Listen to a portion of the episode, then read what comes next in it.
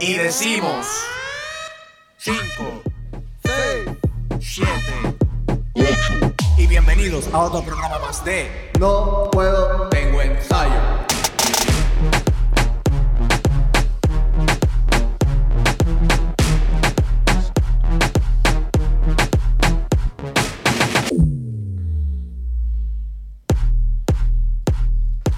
Y decimos gente 5, 6, 7, 8, que es la que hay Corillo, buenas, porque en el podcast pasado dije buenos días, buenas tardes, buenas noches, eso es como complicarse. So, buenas, bienvenidos a otro, programa más de No Puedo Tengo Ensayo. Quiero empezar agradeciéndole a todas las personas que se han suscrito, que son nuevas al canal, que consumen nuestro contenido, que día a día, ¿verdad? Nos dan su apoyo en las redes sociales. De verdad que mil gracias. Eh, Perú, Chile, México, Guatemala, Costa Rica, eh, gracias. Gracias de verdad. Les recomendamos que mira, para acá abajo, para acá abajo, perdón, si no te has suscrito, métele al botón de subscribe y al lado está la campanita, métele a la campanita también. ¿Y por qué la campanita? Porque cuando subamos contenido no tienes que meterte a YouTube a buscarlo, sino que te sale aquí al frente del teléfono, en esta pantallita de aquí al frente del teléfono, y ya tú sabes que no puedo tengo ensayo, subí un contenido. So que por favor, dale a la campanita, dale subscribe, y si te toca irte por un ensayo para algún otro sitio y nos quieres seguir escuchando, Spotify por podcast. Ya está, como no puedo tengo ensayo PR, igual en todas las redes sociales, Instagram, Facebook, en whatever donde tú tengas una red social, no puedo tengo ensayo está ahí para ti. So que gente, habiendo dicho esto, habiendo dicho esto, eh, voy a comenzar, ¿verdad? Agradeciéndole Nada más y nada menos que, mira, Cervejitos PR underscore, Cervejitos PR en la casa. Si tú eres nuevo en este contenido y no sabes qué es Cervejitos PR, por aquí te vamos a dejar un anuncio ahora para que lo cheques. Chequéate esto.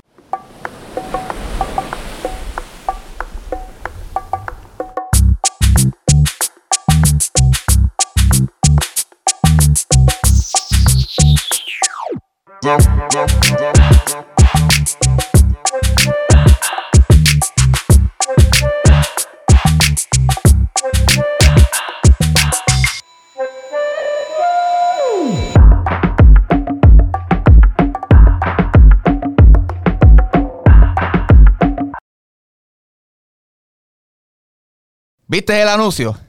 Esto es en vivo, así esto es, tú sabes.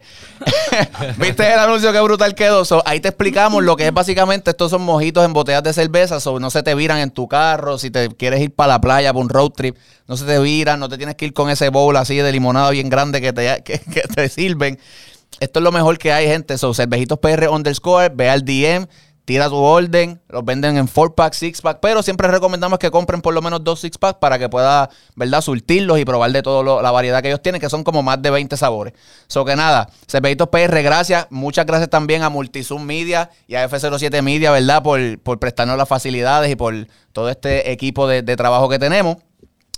Habiendo dicho todo esto, que yo sé que parece que es mucho, pero es importante que lo diga. So, hasta que yo no hago esto, yo no entiendo a los demás podcasts. Yo soy uno de los de, que le da para adelante. Pero es que hay que hacerlo, gente, por ser la gente que te ayudan.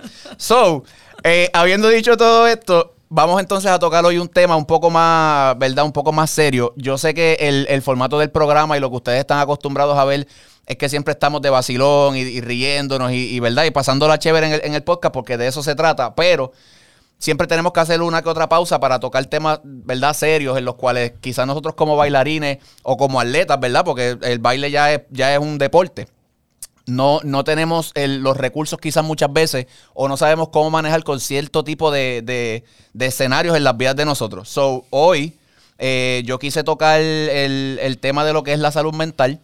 Esto, esto lo hago pues puesto a, ¿verdad? Muchas cosas, situaciones que han pasado bailarines y atletas post y antes de la pandemia y después de la pandemia. Eh, quiero mencionar también en este, en este momento que estoy hablando de esto, eh, quisiera entonces mencionar lo de lo que es el caso de, del el joven eh, Luis Santos. Eh, me gustaría, ¿verdad? Que no sé a dónde llegue este video, quién lo vaya a ver. Si tú mismo lo ves y lo quieres compartir, en verdad te lo vamos a agradecer un montón, pero me gustaría que se haga justicia con, con ese muchacho.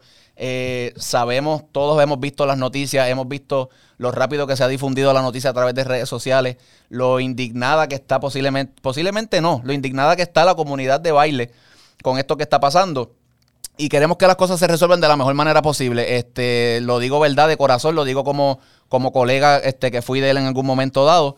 Eh, estamos quiero que sepan, si hay alguien de la familia viéndonos, que estamos con ellos, que el apoyo de la comunidad de baile está ahí presente para lo que necesiten. Eh, no, han sido días fáciles. Esto, y la noticia, créanme, que nos cogió a todo el mundo por sorpresa. So, si ustedes son de otros países que no son Puerto Rico, pues eh, indaguen un poco más de lo que es el, el, caso y juzguen ustedes. Yo aquí no estoy, ¿verdad? Obviamente para señalar a nadie, pero sí me gustaría que el caso se resuelva de la mejor manera posible y que, pues nada, se haga justicia. Esto, habiendo dicho esto, queremos tocar lo que es el tema de la salud mental. Eh, y con nosotros se encuentran aquí en el podcast eh, Carlos Rubén Carrasquillo Ríos. Él es doctor en psicología social. Un aplauso para Carlos Rubén, gente, que estamos aquí. Estamos aquí como un cementerio, pero vamos a ponernos un poquito más alegres porque imagínate, imagínate. ¿Cómo estamos, Carlos Rubén? ¿Todo bien? Sí, todo bien. Muchas gracias por la invitación. Gracias a ti por, ¿verdad? Por decir que sí, por, por, por aportar lo que el conocimiento, ¿verdad? Que vas a aportar a este programa, que sabemos que mucha gente que lo va a ver le va a ser de, de, ¿verdad? Bien útil. Tenemos aquí a mi lado izquierdo, lado derecho posiblemente de ustedes, la persona que yo tengo aquí la quiero un montón. Eh, estudié con ella desde, ¿verdad? Desde, este, el colegio. Súper amiga mía. Cada vez que yo tengo un peo, como digo yo, y me puedo dirigir a ella, ella como que me, me asienta y me da como esa paz que a veces uno necesita. So, conmigo se encuentra la psicóloga licenciada. Para que sepan, ¿no? licenciada. Margarita López Franco, gente, el aplauso para Margarita ahí en la casa. Gracias, gracias. Yo, tú, hace tiempo que yo no te veo a ti, ¿sabes? Mira dónde te vengo a ver. ¿Dónde te vengo a ver? Aquí un ámbito un poquito más, más formal, pero es que hay que hacerlo. Sí, no hay nos que hacerlo. hace tiempo, pero igual que el caballero, gracias por la invitación. No, a ti, Hacho, a ti. Es importante tocar estos temas, pero sí. Hoy estamos aquí, ¿verdad? Como profesionales, pero yo te agradezco la invitación y pues la vida da muchas vueltas.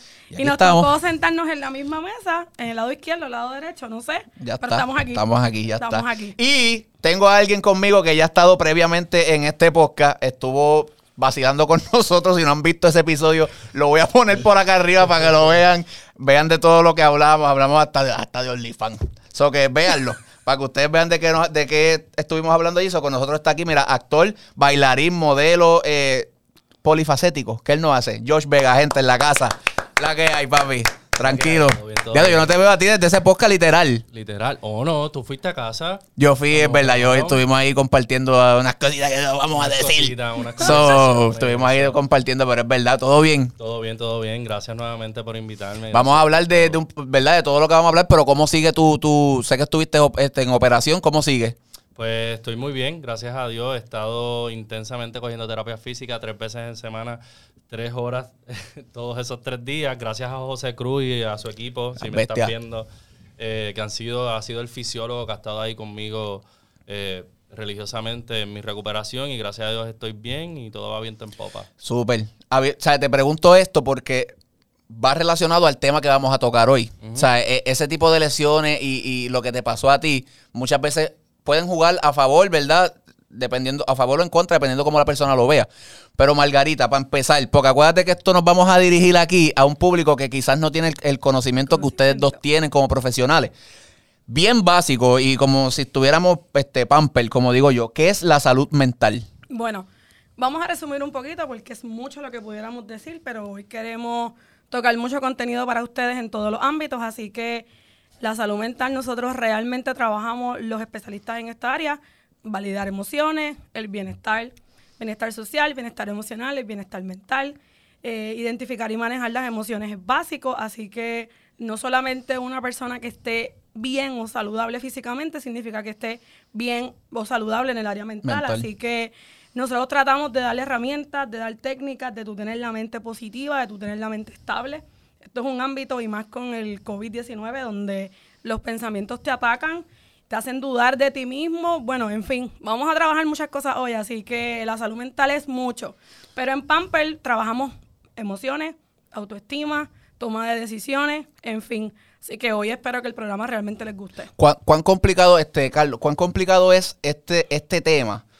Porque obviamente sabemos que, vamos, todo el mundo, la población en general pasa por, por, por ¿verdad? condiciones de salud mental, pero ¿qué diferencia, si existe alguna, entre una persona común, ¿verdad? común, por llamarla de alguna manera, o un bailarín y un atleta? ¿Cuál es la diferencia y, y, cómo quizás ataca, ataca eso de manera más, más fuerte al atleta, al bailarín, o, sigue siendo el mismo tipo de condición? Los bailarines y las bailarinas y los atletas de ambos sexos son personas que utilizan el movimiento corporal.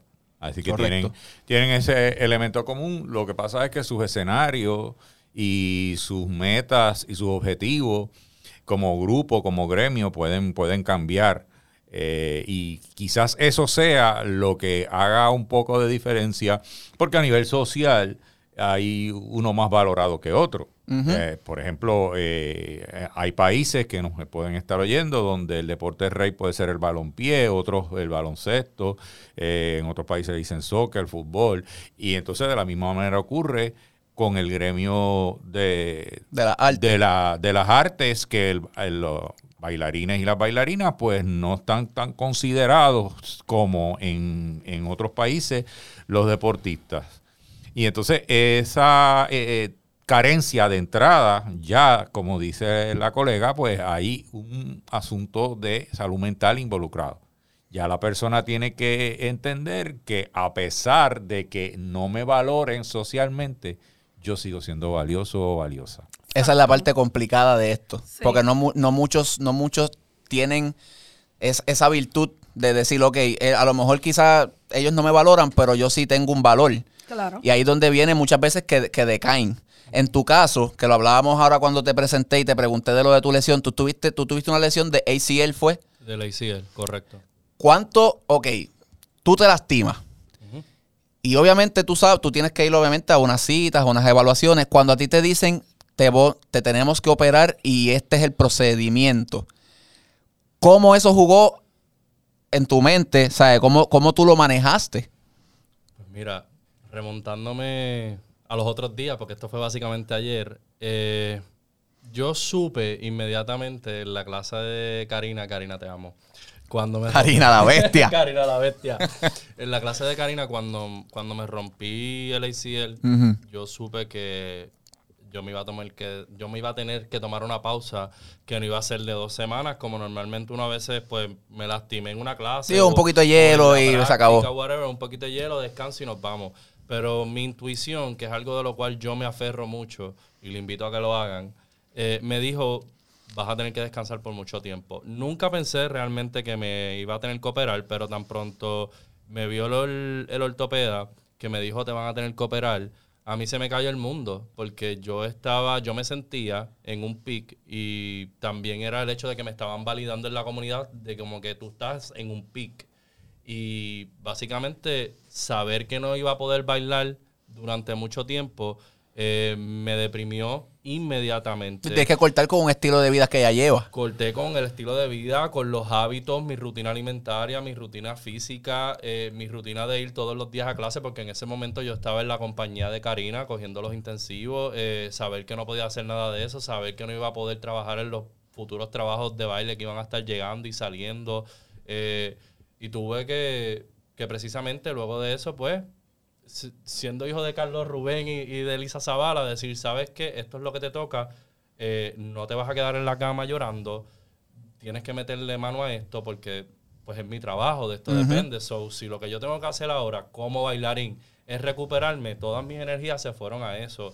No tan solo diciéndolo, sino precisamente yo todavía es la hora que yo todos los días estoy haciendo terapia física. Yo todos los días como que tengo que una, una rehabilitación constante. Es una rehabilitación constante, es intensa, es drenante, porque te cansas más, porque energéticamente hablando a ti te está faltando una pierna. Y es como le, digo a ustedes, a, a, todos mis colegas y a mis amigos, que he tenido que parir la pierna nuevamente. Así que psicológicamente hablando, yo he tenido que no sé cómo, creer más mucho más en mí, tener la fe de que, de que la pierna se va a sanar, de que la pierna está sanando, que en efecto está sanando. Pero, pues, e, e, e, es, un proceso, no es de un día para otro. Pero sí te puedo decir que, que, y mi mamá incluso, que estuvo conmigo todos esos días también, que no fue fácil. Yo lloré mucho, yo sufrí mucho porque esta es mi vida. Entonces, que me digan no puedes hacerlo más nunca. Correcto. O por lo menos en un año, que eso fue lo que me dijeron, que no lo puedo hacer eh, eh, en un año y a lo mejor hasta en más pues uno se, se hace la, la, interrogante de qué voy a hacer ahora. Y mi respuesta fue recuperarte y hacer lo que tengas que hacer para recuperarte para que inmediatamente lo puedas hacer. Y por sobre todas las cosas, también me propuse a no caer en depresión. Dije, no vas a caer en depresión por esto, no se te va a caer el mundo. Eh, Karina y Kendra fueron siempre eh, amigas mías que estuvieron ahí diciéndome, tú puedes hacer otras cosas ahora, no te ahogues en un vaso de agua.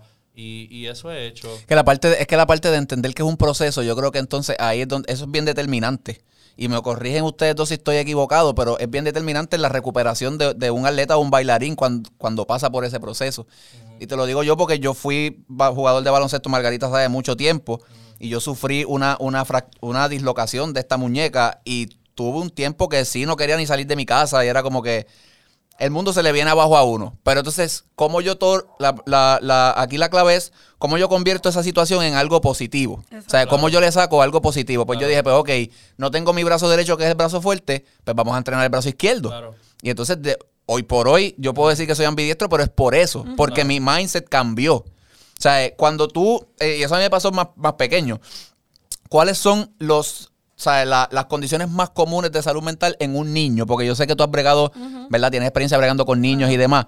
¿Cuáles son las condiciones que quizás puede pasar un atleta, un niño que es atleta o bailarín a esa corta edad y cómo quizás mamá o papá pueden identificar eso y bregar con ese caso? Pues mira, eh, añadiendo un poquito sobre lo que ustedes estaban diciendo de las pérdidas de extremidades, el brazo, el ACL también se trabaja porque es una pérdida. O sea, como si tú perdieras un ser, un ser querido, tú perdiste un auto, tú perdiste una pareja, se trabaja como una pérdida.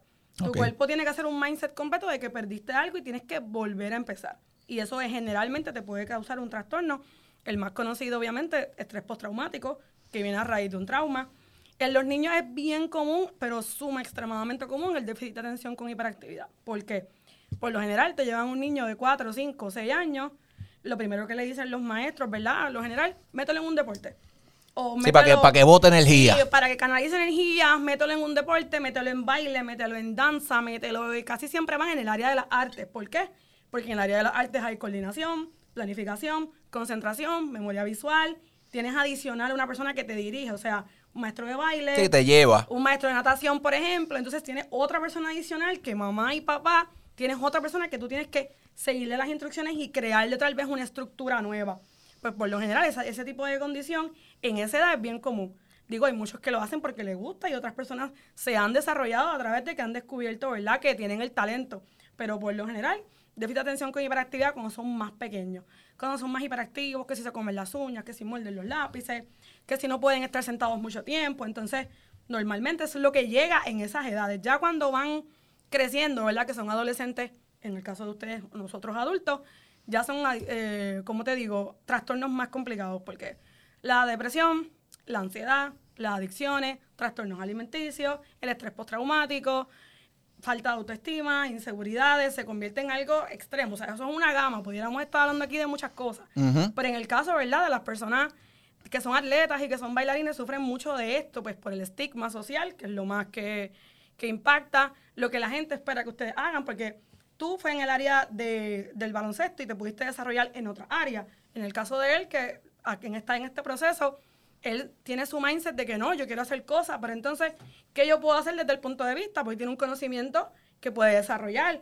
Yo tengo muchas cosas que yo creo que yo puedo impactar con mi historia, uno, y dos, con el conocimiento a otras personas, porque otras personas van a decir, si él puede, yo puedo.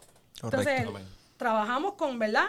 Con de lo negativo, sacar lo positivo, pero obviamente con validación. Las personas les gusta ver cosas y creer en lo que ven. En lo que ven. Y eso, ¿verdad? Los llena de, poder para hacer las cosas. En el caso de un atleta es la misma situación, porque hemos visto, ¿verdad? En el, y digo atletas bailarines, hemos visto aquí en Puerto Rico muchos casos de atletas que comienzan bien. Un ejemplo que, que me viene ahora a la mente bien rápido es el mismo ejemplo de Javier Coulson. O sea, Javier Coulson es una persona que en su momento dado tenía un país en la espalda y en una competencia, no recuerdo si fue en Londres o algo así, una falsa salida. En la Liga Diamante. El, le troncha por completo el, poder llegar al primer lugar. ¿Cómo un atleta brega con ese tipo de, depresión? Vamos, porque me imagino que entró en depresión y otras cosas más. Sí, porque como dice Margarita, la primera palabra aquí clave es la pérdida. Eh, cuando los seres humanos perdemos algo que resulta ser valioso para nosotros como seres humanos, definitivamente el significado es distinto a cuando tú pierdes algo que no es importante para ti. Y las depresiones generalmente son pérdidas y cómo eh, el pensamiento, el sentimiento, las emociones y las acciones que tú tienes alrededor de esa pérdida hacen que te paralices, que te derrotes o que lo conviertas como hiciste tú y como hizo Josh en un reto para poder superar. Y como los cuatro que estamos aquí, los que nos están viendo y, el cuerpo técnico de este podcast, nos enseñaron español, inglés, matemática, pero no nos enseñaron a manejar emociones. Y ese es el gran fallo de la, de la educación que todavía estamos arrastrando. En el siglo XXI estamos con unos esquemas de la educación del siglo XIX, pero como dice Margarita, eso es otro tema. este, lo que queremos recalcar, me parece, es como a la pregunta, es la pérdida de lo que es significativo para nosotros, ya sea por una lesión en mis 35 años como psicólogo, de ellos son 25 que yo llevo trabajando como atleta, definitivamente uno de los sectores eh, que, que más difícil se hace trabajar son precisamente los atletas lesionados o lesionadas. Porque ahí, en ese momento, el primer pensamiento es, me fastidié, por no decir otra palabra que ustedes saben cuál es, y en ese momento se caen todas las expectativas y de inmediato a veces no hemos aprendido, pero tenemos que hacerlo, a tener la destreza de la resiliencia, de levantarnos y empezar a planificar pues, ¿qué voy a hacer ahora para que esta pérdida se convierta en una ganancia? Que me lleve a mí a otro, nivel, y que no me deje donde me quiere llevar, porque entonces sí, ahí sí es verdad que es más difícil. ¿Cómo fue tú, hablando de, la, de la, resiliencia y del proceso, cómo fue tu proceso? Porque obviamente sí nos contaste ahora que sigues cogiendo terapias, pero una vez tú terminas esa operación, ¿cómo tú te preparas? ¿Cómo tú dices, ok, ahora, ahora tengo que, ya me operé, ahora tengo que bregar con esto? Pues pues mira, porque, y te lo pregunto, perdóname que te interrumpa, ¿verdad? Te lo pregunto porque sé que hay mucha gente que quizás o está pasando por eso o, tienen que operarse y no lo han querido hacer por miedo al proceso. Por miedo al proceso. Pues mira, lo primero que voy a decir es que todo va a estar bien. Eh, siempre hay luz al final del túnel. Yo como atleta y bailarín, eh, no había sido la primera vez que yo me había lesionado Lesionado. muy bien. es que ahorita fuera de cámara lo dije mal y... no, no, lesionado. no, no, no, pero, pero me había antes pues lastimado y siempre pues yo la asimilaba con mucha valentía y, coraje. Eh, donde inmediatamente yo decía, ok, vamos a coger el toro por los cuernos y vamos a hacer lo necesario para yo poder estar eh, en las tablas, en las tablas del escenario de teatro, en las tablas, en la pista o en el salón de baile.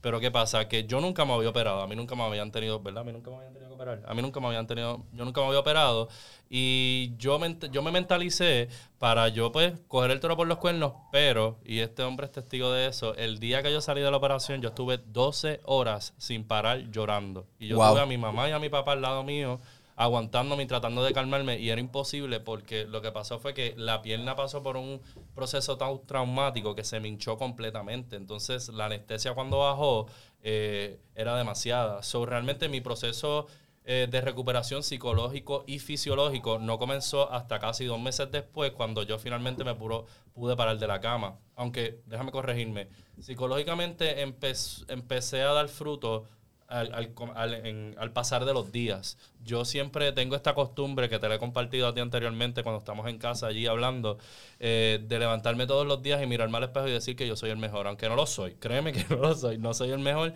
pero digo, yo soy el mejor, yo soy capaz, eh, yo voy a mí, yo voy para adelante. ¿Por qué? Porque siempre, no importa lo que tú te digas mentalmente, cuando tú te preparas para eh, afrontar, afrontar no tan solo tu lecciones, lesiones como atleta, sino como ser humano, tú cuando sales afuera, la, ¿sabes? E, el, entorno te va a bombardear. Entonces yo siempre me pre antes de yo siempre en el baño, antes de salir, me miro en el espejo y, me grito afirmaciones al espejo.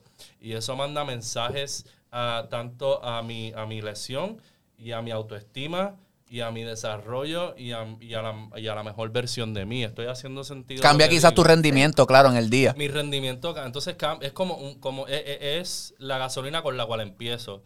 Eh, y, y la realidad del caso es que todos los días desde que yo me operé, yo me levantaba siendo una persona fisiológicamente diferente. ¿Por qué? Porque la pierna estaba naciendo y moviéndose, entonces yo tenía que ver, yo utilizaba el pasillo de mi casa para ver qué, qué cuánto podía hacer y qué no podía hacer todavía.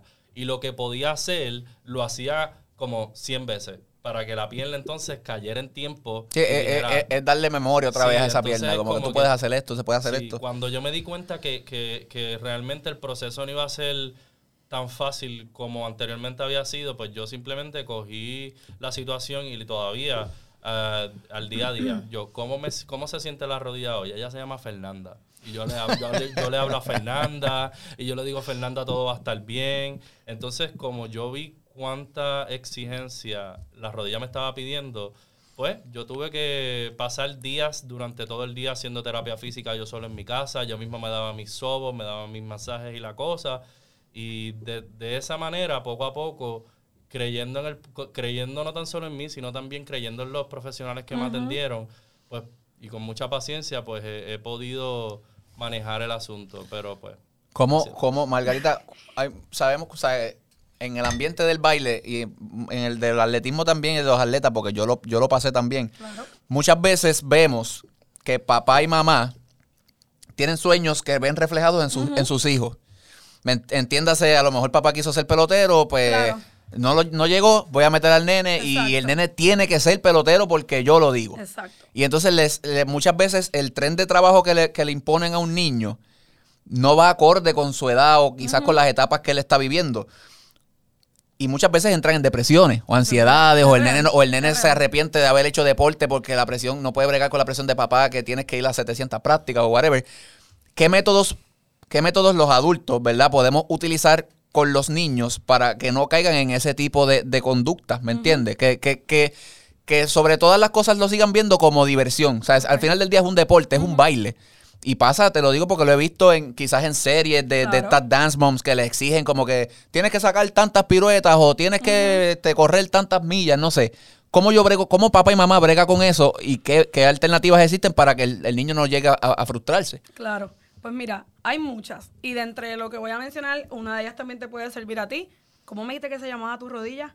A Fernanda. Fernanda, ok. Para Fernanda, para los menores y los que han sufrido lesiones como Fernanda u otras, lo primero que se trabaja en esto son las expectativas. ¿Qué quiero decir con las expectativas?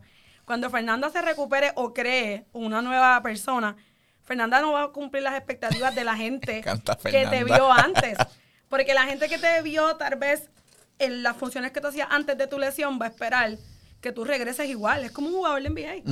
Un jugador de NBA se lastima y la gente quiere que regrese exactamente igual porque tiene un, título. un estándar ya. Un estándar. Entonces, lo Tú diciendo eso, yo aquí yo diablo, ¿y cómo voy a regresar? ¿Qué miedo me da? Esto es psicología. Exacto, esto es en vivo. ¿Qué pasa? Nosotros tenemos que romper con ese estigma social y ese estándar de que yo voy a crear algo nuevo. Lo que tienes tú, lo que tienes tú, lo que cada uno vivió no es igual los niños lo sufren demasiado y la pandemia fue uno porque obviamente no podían salir. De momento tú quieres llevar al niño al parque, no se podía, y tú quieres llevar al niño a hacer muchas cosas, no Igual las clases de baile no había, no, no, había manera. O sea, no había puedes manera. hacer muchas cosas virtual, pero hay unas cosas que requieren realmente de un aprendizaje en vivo. Entonces, muchos padres, ¿verdad? Porque no es que todos son, pero muchos tenían muchas exigencias con los chicos. Era como que no, tú tienes que hacer tal cosa, tú tienes que hacer tal cosa. Y se confunde el yo decirle a un niño, tú puedes, a tú tienes que hacerlo, porque entonces no es lo mismo. Yo quiero motivarte para que la motivación se convierta en diversión y si al final del día tú creas superación, pero no es una obligación, no es que están obligados. Entonces comienzan a asociar las cosas de forma negativa. nosotros queremos hacer asociaciones al contrario, que sean todas positivas. Los padres tienen que saber que los que ellos tienen de expectativa con sus hijos, que no todos los hijos son iguales. Tú puedes decir, no, mi hijo está en X etapa de desarrollo y tú no lo puedes comparar con alguien que tenga exactamente la misma edad. Tienes que dejar que cada uno se desarrolle en su aspecto, en su ambiente completamente. Los padres. Que, que ven este programa deben dejar a sus hijos en el deporte en el que estén, que naturalmente ellos se desarrollen. Dudas o preguntas, ustedes las hablan con profesionales de la salud, con el entrenador, nunca delante del niño. Los niños son, por decirte un vacuum cleaner, todo lo que ven lo absorben, saben, crean frustraciones, sentimientos de culpa que no deberían. Y a la edad que ellos tienen, ¿verdad? Cuando crecen en la adultez, es como decimos, nosotros en la escuela nos dieron todas las clases, pero no nos dieron un manejo de emociones. No nos dieron cómo íbamos a manejar las expectativas de vida, cómo yo voy a trabajar ahora cuando yo vuelva de nuevo, o cuando tú decidiste comenzar este podcast, que a lo mejor la gente dice, no, tú eres loco, ¿qué vas a hacer? Todavía sucede. Porque la gente apoya otras cosas y tal vez tú quieres emprender algo nuevo, porque para ti es una expectativa y era algo que tú tenías, la gente a lo mejor no lo apoya, pero eso no te impidió. Aquí estamos cuatro profesionales trabajando contigo. Qué bueno que tú tocas ese tema, porque, y lo voy, a hablar de lo que yo, ¿verdad? Me pasa desde que creé este programa. Yo soy una persona que, que e, esto es un vicio esto que está aquí es un vicio. Y uno tiene una aplicacióncita aquí que uno se mete y ve las métricas de todo lo que está pasando en el canal y eso. Y hay episodios que a veces rompen y yo digo, diablo, no fue bien. Y hay veces que yo digo, este es el que es. Y cuando veo los números que no están a lo que yo, a, mi expectativa. O sea, el, la de, lo que es la depresión, la ansiedad, y, y se los puedo comentar abiertamente porque es algo que todo el que eh, emprende o crea contenido o tiene algún negocio nuevo que empieza desde cero es algo que uno pasa. O sea, a mí, yo a veces, muchas veces no puedo ni dormir.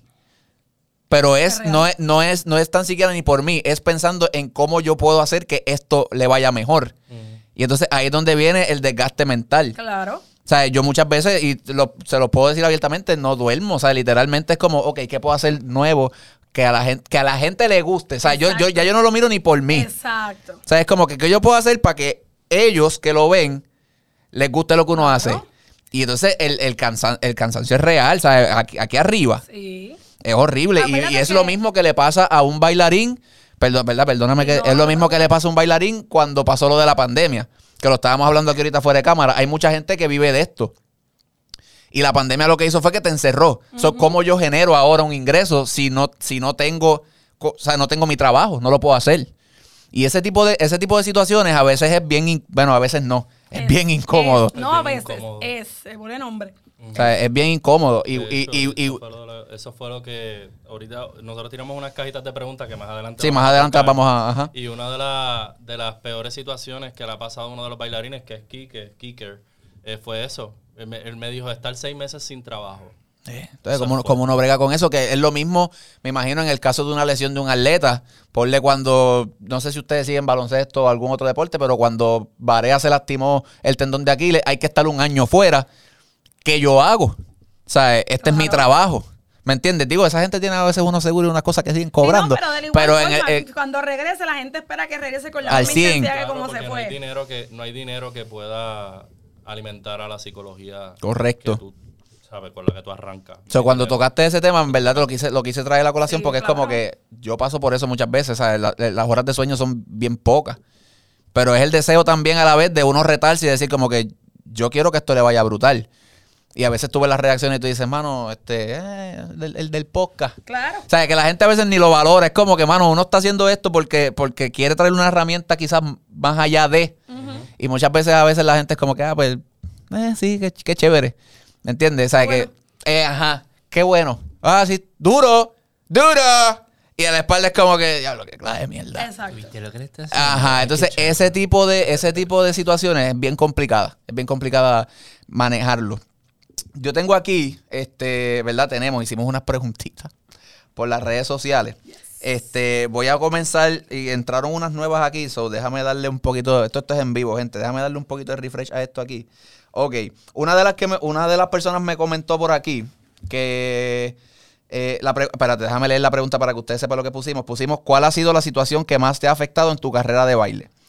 Una de las personas me comenta por aquí cuando no me valoraba y validaba mi trabajo como el de las personas a quien admiraba. Wow. Wow, wow, wow. Esto para que ustedes vean que muchas veces uno se devalúa por encima de otras personas. ¿Cómo uno brega con ese tipo de situación? Mira, el amor tiene que empezar por ti. Y tú hablabas ahora mismo de que tú piensas que en el podcast que le gusta a la gente, eso es válido. Pero lo primero es que yo tengo que hacer para que Yadiel esté bien. Y lo primero que tiene que hacer Yadiel es estar saludable. Y para estar saludable, el amor lo cura todo. Y el amor es algo que nunca terminamos de aprender. Ah, el, amor es más que un sentimiento, es una opción de bien, de máximo bien. El mismo que yo quiero para ti, lo quiero para mí. Se nos va a ir la vida aprendiéndonos a amar. Así que eh, sí es normal, como están, estamos hablando de las lesiones, eh, y de las expectativas que tiene la gente del bailarín, de la bailarina, del atleta que se lesiona o que tiene una situación, la pregunta es la situación difícil.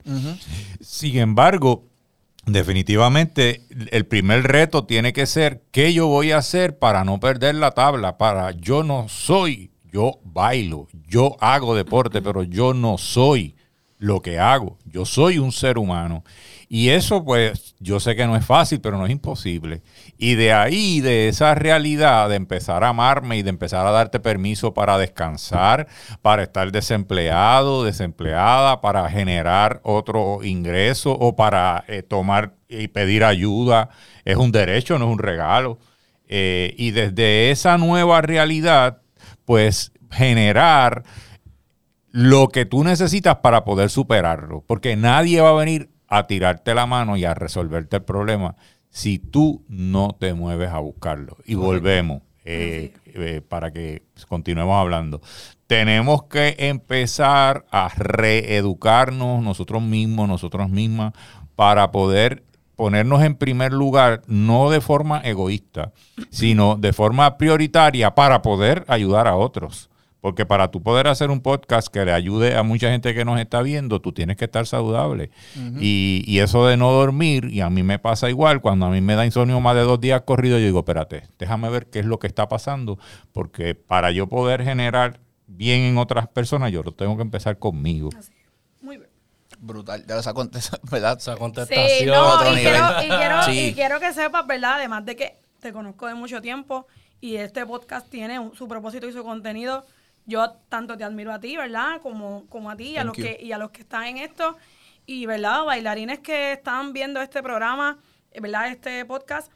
Eh, en Puerto Rico se siente mucho el, rechazo, tal vez, de forma indirecta.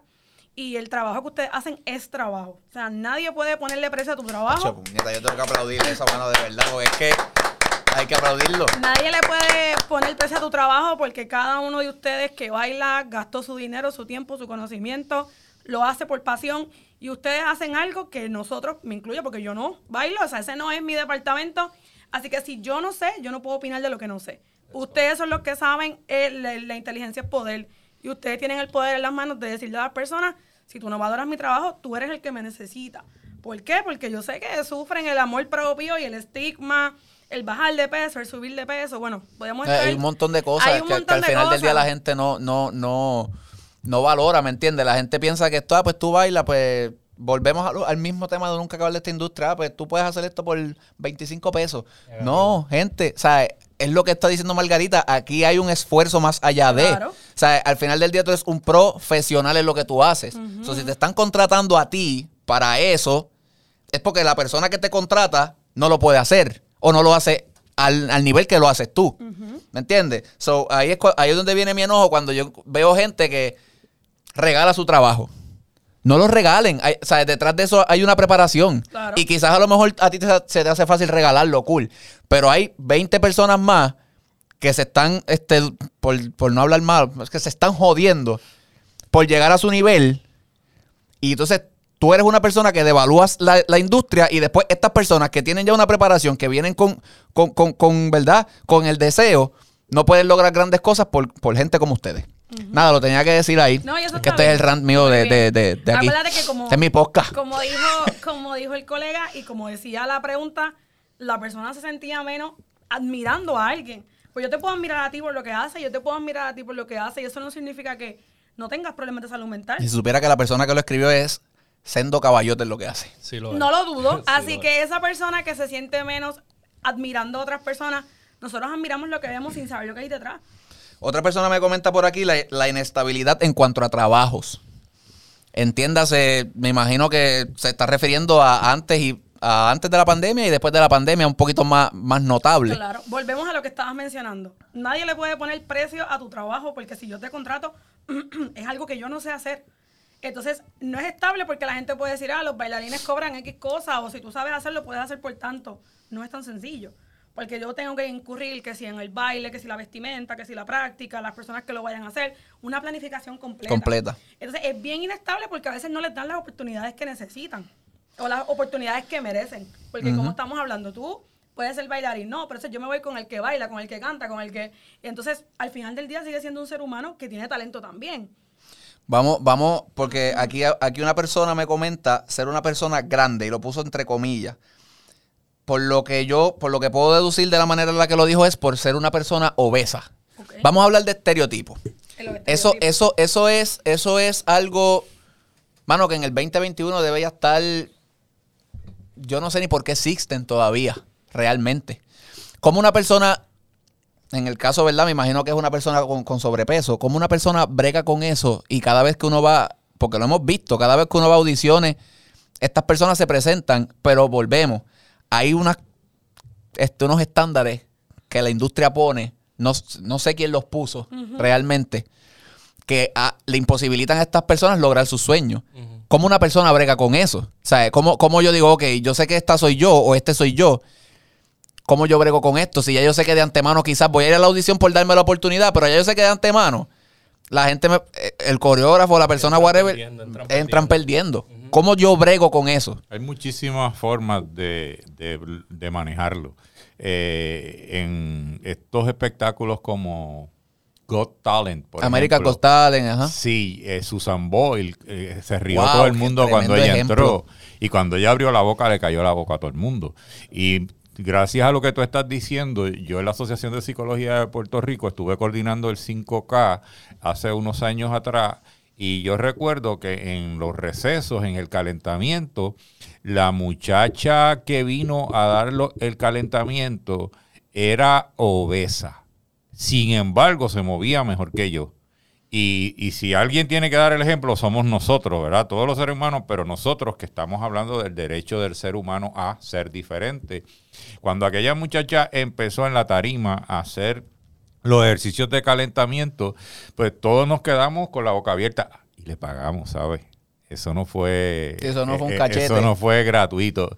Y yo pienso que eh, uniendo esta situación con de, ser, ser grande con la pregunta anterior, pues definitivamente que tenemos que entender que tenemos que correr hasta de capota por, por, por, nuestros sueños, pero corremos de capota, pero vale dinero. O sea, yo creo que a Margarita, que es mucho más joven que yo, yo la doblo en edad, este, pero yo para mantener tres hijos, eh, yo nunca decía que no. Me decían, mira, este, hay que dar clases de, sí, de, eh, psicología, claro, porque no era de electricidad, pero si era de psicología, yo no tuve trabajo permanente hasta hace 16 años. Y decía, sí, apúntame. Y si yo no sabía nada para eso, y no existía todavía... Eh, Google, estas cosas. pero yo buscaba la información. Cuando yo empecé en psicología del deporte, hace de 35 años, hace 25 años atrás que me dieron ese trabajo, yo lo único que había hecho era jugar con mis hermanos en casa. Yo nunca había estado como estuvo Josh en, organizado. en voleibol, porque Josué era muy bueno en voleibol, en, en, salto largo, en, salto con pértiga. Yo no, yo no tuve esa experiencia. Yo tenía experiencias de diversión y de recreación, pero yo le dije, sí, apúntame. Y yo fui escogido cuando la que compitió conmigo era una psicóloga clínica con doctorado yo era psicólogo social con maestría, pero como yo no le decía que no a nada, porque todo está escrito, el asunto es aprenderlo y no tenerle miedo. Yo tengo colegas, o sea, lo que le pasa a los bailarines y a los atletas le pasa a todo el mundo. O sea, yo conozco, y Margarita estoy seguro que también, yo conozco psicólogos que me dicen, mira, yo estoy desempleado, lo que pasa es que a mí no me gusta. yo digo, ese es tu problema. a ti no te gusta la medición. A mí no me gusta la medición, pero yo terminé haciendo ahora una maestría en, investigación y terminé adaptando una escala de perfil de estados de ánimo porque me terminó gustando la medición. Tuvimos aquí hace poco, hace dos, dos este, programas atrás, a Sena y Santana y ella hablaba eso mismo o sea, ella llegó a la audición de Bad Bunny y cuando vio a todas estas muchachas que ella admiraba, lo, primero que le dijo a la mamá fue, vámonos. O sea, eh, ya entra derrot ya, ya, ya, ya tú entras derrotado, ¿me entiendes? ¿Por qué? Date la oportunidad. Porque los otros son grandes porque tú estás de rodillas. Eso lo dijo Betance. Eso es todo. Ahí está. Eh, nadie es más grande que tú. Somos diferentes. Así es. y aquí, me escribió otra persona también eso mismo, compararme con muchos bailarines y sus trayectorias. Y ese es el problema. En vez de un reto, lo conviertes en un problema y en una limitación. Yo, quiero decir algo bien importante que a mí en, experiencia propia me ha trabajado y afectado positivo y negativamente. Y es que yo creo que la máxima, la máxima gratificación para cualquier artista y atleta se puede ver de distintas maneras. Ya sea trabajando con artistas, trabajando en compañía, yéndote a otros países. Eh, hacer otros trabajos y etcétera. Pero yo creo que hay, una máxima gratificación común que es la preparación cuando, cuando tú te encargas de ser la mejor versión de ti en lo que sea que tú te propongas, eh, a ti te pueden rechazar mil veces. A ti te puede ir mal mil veces en mil audiciones. Tú puedes entrar a una clase y ver a estos supuestos grandes que realmente no es que son grandes, es que han, puesto eh, bueno, sí lo son, ¿verdad? Porque no le podemos quitar a nadie, pero cuando digo, es que, cuando digo que no son grandes es porque ellos han hecho un trabajo que tú quizás no has hecho todavía. No es que tú no lo puedas hacer, es que. Pero es este trabajo que la gente no ve. Es el trabajo que no ve. Y sí lo has hecho. lo que pasa es que no te sientes al nivel de, ellos, pero lo has hecho. Gracias. Yo creo Porque la disposición es clave en este proceso de tú decir, yo puedo, yo voy, yo soy, me da lo que sea, y es un reto y yo lo voy a hacer. Mira, a mí me pasaba, a mí me pasó muchísimo tiempo que yo, este, cuando yo comencé a entrenar profesionalmente el baile, yo siempre quise, por ejemplo, yo quería que Karina me escogiera en una de sus clases. Yo, yo quiero estar en la clase de Karina, yo quiero que Karina me escoja y me escoja. Tuvieron que pasar tres años para que Karina se fijara en mí. Y no era que Karina no sabía que yo existía, yo estoy seguro que sí, a lo mejor no, whatever, ese no es el caso. Es el hecho de que Karina tuvo que ver un esfuerzo de tres años para que ella dijera, wow, él tiene algo, déjame ponerlo. Eh, y, a lo que voy es que yo creo que la máxima gratificación común que debemos compartir todos los artistas y todos los atletas y todos los seres humanos en general es que en vez de vernos en que yo quiero esto, yo quiero esto, yo quiero esto, por ejemplo, yo digo que todos los días yo voy a ganar un Oscar, que lo voy a ganar. ¿Dónde está la cámara? ¿Dónde está la cámara? tu cámara. yo soy el ganador de un Oscar. Pero, ¿qué pasa? Mi vida no depende de lo que yo voy a ganar, del trabajo que me van a dar, del trabajo que quizás me dieron pero me quitaron. Mi vida yo la desarrollo en, en, en, en, la disciplina que yo le pongo a lo que yo amo. Perfecto. Punto. Y esa debería ser la máxima gratificación para todo y todes el mundo. Ya está. que lo dijo Margarita ahorita. Quiero recalcarlo. La palabra poder. Eh, la palabra poder no es otra cosa que la capacidad que nosotros tenemos de alcanzar un grado óptimo y eso no tiene límite. El cielo no tiene límite. Y nosotros no nos han educado para el poder. A nosotros no nos han educado para la sumisión, para el conformismo. Y yo creo que mucha gente de lo que está viendo esto eh, se da cuenta de que no importa el país, ni el espacio, ni la edad, ni, ni otras condiciones. Eh, no es fácil, yo lo sé porque no nos han educado en esa dirección, pero no es imposible. Eh, para bailarines, bailarinas, eh, niños y niñas deportistas, personas que están viendo el podcast, eh, definitivamente tenemos una capacidad que no hemos desarrollado y que nunca es tarde para empezar. Así es. Acuérdate que esto es... Ponerlo ahí Acuérdate que esto es salir de la zona de confort. La gente no está acostumbrada a hablar de la salud mental. Y como profesional de la salud, todavía yo tengo personas que dicen que ir al psicólogo es porque tú estás loco, o estás loca, o, o Yo los he escuchado. Y si tú estás dos días de cama, lo primero que te van a decir es estás depresivo, sin saber realmente lo que significa la depresión. Sí, porque es más cómodo, Margarita, tú lo sabes, eh, que tú digas, ay, eh, fui al médico a decir, fui al psicólogo. Claro. Y si se fue al psiquiatra es peor. Eso. Y eso te debe importar tres pepinos, tú sabes. ¿Por qué a la gente eso le importa tanto como que el que dirán de, Bueno, porque es, volvemos, la persona que dice, por estereotipo, como dice Margarita, la persona que dice yo voy al psicólogo o voy al psiquiatra, lo que le está diciendo a los demás es que yo perdí el poder de mi control propio y se lo tengo que entregar a otra persona.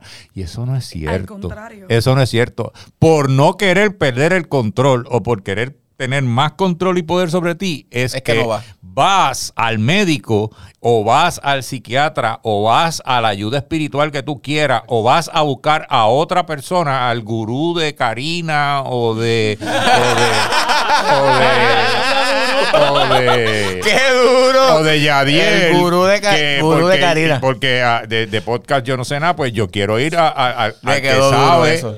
Al que sabe. Y, y si yo lo digo, pues mucha gente interpreta que está demostrando debilidad. Y volvemos al asunto de, los, de la socialización de, de ambos sexos de, de forma genérica. Y si eres varón, peor, porque el varón no tiene permiso para demostrar debilidad todavía. Y Sí, estamos el en el no siglo el varón no- no no, no, aquí somos seres humanos y los seres humanos tenemos derecho a decir no sé, no me atrevo, pero tienes la herramienta para poder aprender y para poder llegar, seas bailarín, bailarina, con pandemia, sin pandemia, porque si alguien sabe de encerramiento y de cuarentenas, son los atletas y los bailarines que a veces tienen que aislarse, no ir a las cosas porque tienen Bueno, ensayo y no, no había puedo, tengo no tienen, no- ¿Y eso es qué es eso? Pues una cuarentena autoimpuesta, pero es porque tienes otra meta. Correcto. Ya lo que es duro No, también. y lo convertís en un estilo de vida, ya eso es parte de ti. Para cerrar, ¿cómo? Porque este, es que lo dejé para lo último porque es algo que, que pasa no tan solo en el baile, pasa en, en cualquier este, aspecto de tu vida, en cualquier trabajo que tú tengas. Pero en el baile es bien fuerte. Como un bailarín brega con la envidia. ¿Sabes? Y te lo digo, porque George sabe, nosotros, yo, yo llevo ya casi 12 años bailando profesionalmente, gracias a Dios, o ya yo sé cómo más o menos se menea el- el- la cosa aquí. Y muchas veces a lo mejor George puede tener hoy un guiso, que a lo mejor yo llevaba 5 años buscándolo. Y yo puedo, y yo sé que George es bueno en lo que hace, pero por envidia yo no puedo reconocer que él es el que lo debe tener. ¿Cómo un bailarín brega, o sea, cómo un bailarín brega con eso desde los dos, desde los dos ángulos? El que, el, el que, el que tiene la envidia y el que percibe eh, eh, eso. ¿Cómo yo brego con eso? Realmente eso tiene dos puntos clave. Uno es la competencia, porque tú compites contigo mismo y estás compitiendo contra otra persona. Tú eres el que te has puesto los límites de no reconocer que otra persona se lo ganaba y a lo mejor a mí viene algo mejor o tal vez él lo podía hacer y después me va a tocar a mí porque yo me estoy poniendo los límites. Y la segunda, la toma de decisiones efectivas. Cuando yo voy a tomar decisiones y más en esta industria de ustedes, muchas veces ustedes toman decisiones para complacer a otras personas y no se complacen ustedes. Y nos comparamos con otros guisos y tú dices, no, la toma de decisiones es o complazco a otros o me complazco a mí. Es que la voz es bien fuerte. Y la segunda, si tú vas a tomar una decisión que sea para resolverle un problema a otra persona o resolverte un problema a ti. Correcto. Y el tercer paso de la toma de decisiones, si te acerca o te aleja a lo que realmente tú quieres. Tú quieres perder tiempo en sentir envidia en lo que él ganó o realmente yo quiero decir, bueno, esto no era para mí. Te muévete. Muevo porque, oye, la industria está llena. Ustedes Dámelo tienen... otro aplauso, dámelo otro Te voy a aplauso. poner otro aplausito aquí que no lo he escuchado, pero están por ahí los aplausos, están por ahí. ¿Cuál es la cámara? Esta es la cámara. Nuestra Pues mira, cámara. siguiendo lo de Margarita, yo, Carlos Rubén Carraquillo, no sabe lo que es la envidia. ¿Sabes por qué?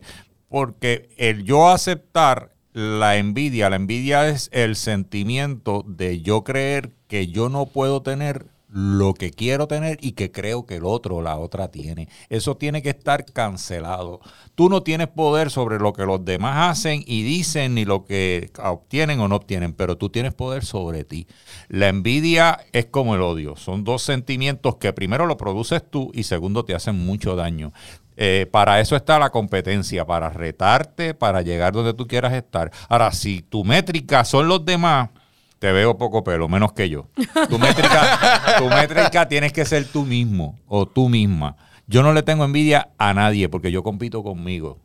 Y desde ahí es que vamos a, a lograr, lo lograste, qué bueno. Aprendo de ti, chévere. Pero yo no necesito de ti para yo poder lograr lo que tú has logrado porque yo lo puedo hacer igual, mejor, pero sobre todo diferente. Así que cancelada la envidia. Claro que sí. Ahí es. Durísimo. Ahí es. Para cerrar, algo que quieras este, aportar, Margarita, pa- a los bailarines, quizás algún mensaje que, le- que les quieras dar a personas que quizás están, este, ¿verdad? Han pasado por, al- por alguna este, condición de salud mental. Eh, lo primero es, y recalco obviamente las gracias porque pues vuelvo y digo, esto es un tema que no se toca. La gente piensa que la salud mental es como un tabú y todo el mundo puede sufrir cualquier síntoma. Eh, en mi recomendación, ¿verdad? Como admiración a ustedes que les tengo desde siempre, a ustedes como profesionales y a los que no conozco, pero sigo por, por el baile, usted tome lo que esté en su control y lo que no, no. Nosotros no controlamos la opinión de los demás. Nosotros no controlamos los sentimientos de los demás. Yo no controlo lo que yo quiero hacer. Yo solamente puedo controlar cómo yo me siento. Pensamientos negativos, pensamientos de envidia o catastróficos que lleguen, tú no los vas a controlar, pero tú puedes controlar qué hacer cuando el pensamiento llega y cómo yo me voy a proyectar a los demás.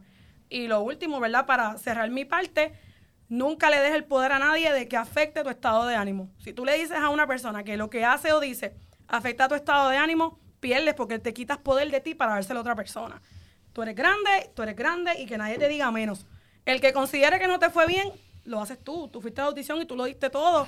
Y si alguien te dice, no me gustó, no, pero yo sentí que lo di todo. Que nadie te quite ni impacte tu estado de ánimo. El estado de ánimo es el poder más grande que tú puedes tener. Y les agradezco la oportunidad y la salud mental es para todo el mundo. Así que igual de importante que la física. Y así que gracias por la oportunidad. No, a ustedes. Carlos, algo para hacer. Yo me suscribo a lo que dice Margarita y termino con una frase que yo tenía en mi afiche cuando yo estudiaba en la universidad hace ya más de 40 años atrás.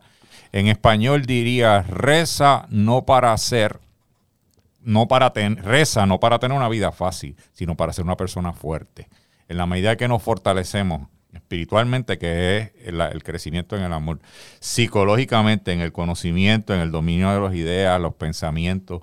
Entonces es que se fortalece el físico, que ahí a veces creemos que determina nuestros pasos, sobre todo en un bailarín, pero con un cerebro y una espiritualidad fuerte vamos a llegar muy lejos. Muchas gracias. Ahí está, ahí está. George, algo que quieras decir eh, para cerrar. Bueno, Roma no se hizo en un día pero Roma desde el primer día creyó que iba a ser un imperio. Eh, la perfección y, lo que catalogan como perfección está en los hábitos. Eh, número uno, crean siempre en su intuición, abracen su intuición, abracen su disciplina y sepan que ser diferente es tu superpoder. Yo pasé muchísimos años de mi vida, mi papá lo sabe porque yo estuve en psicólogo todos estos años, sintiéndome mal porque yo era diferente y resultó ser que ser diferente era lo que me iba a dejar dinero. así que, así que de verdad que no, no, no se sientan mal porque no le llega X o Y oportunidad o porque tienen una lesión.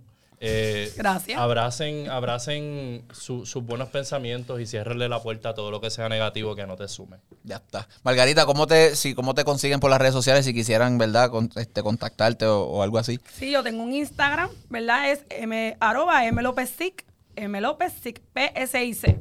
Ahí me pueden conseguir en mi Instagram personal profesional. Carlos, ¿tienes algún...? Yo este... estoy jubilado, pero yo puedo dar... Mi correo electrónico es bien fácil. C de Carlos, R de Rubén, Carrasquillo, hasta la Q.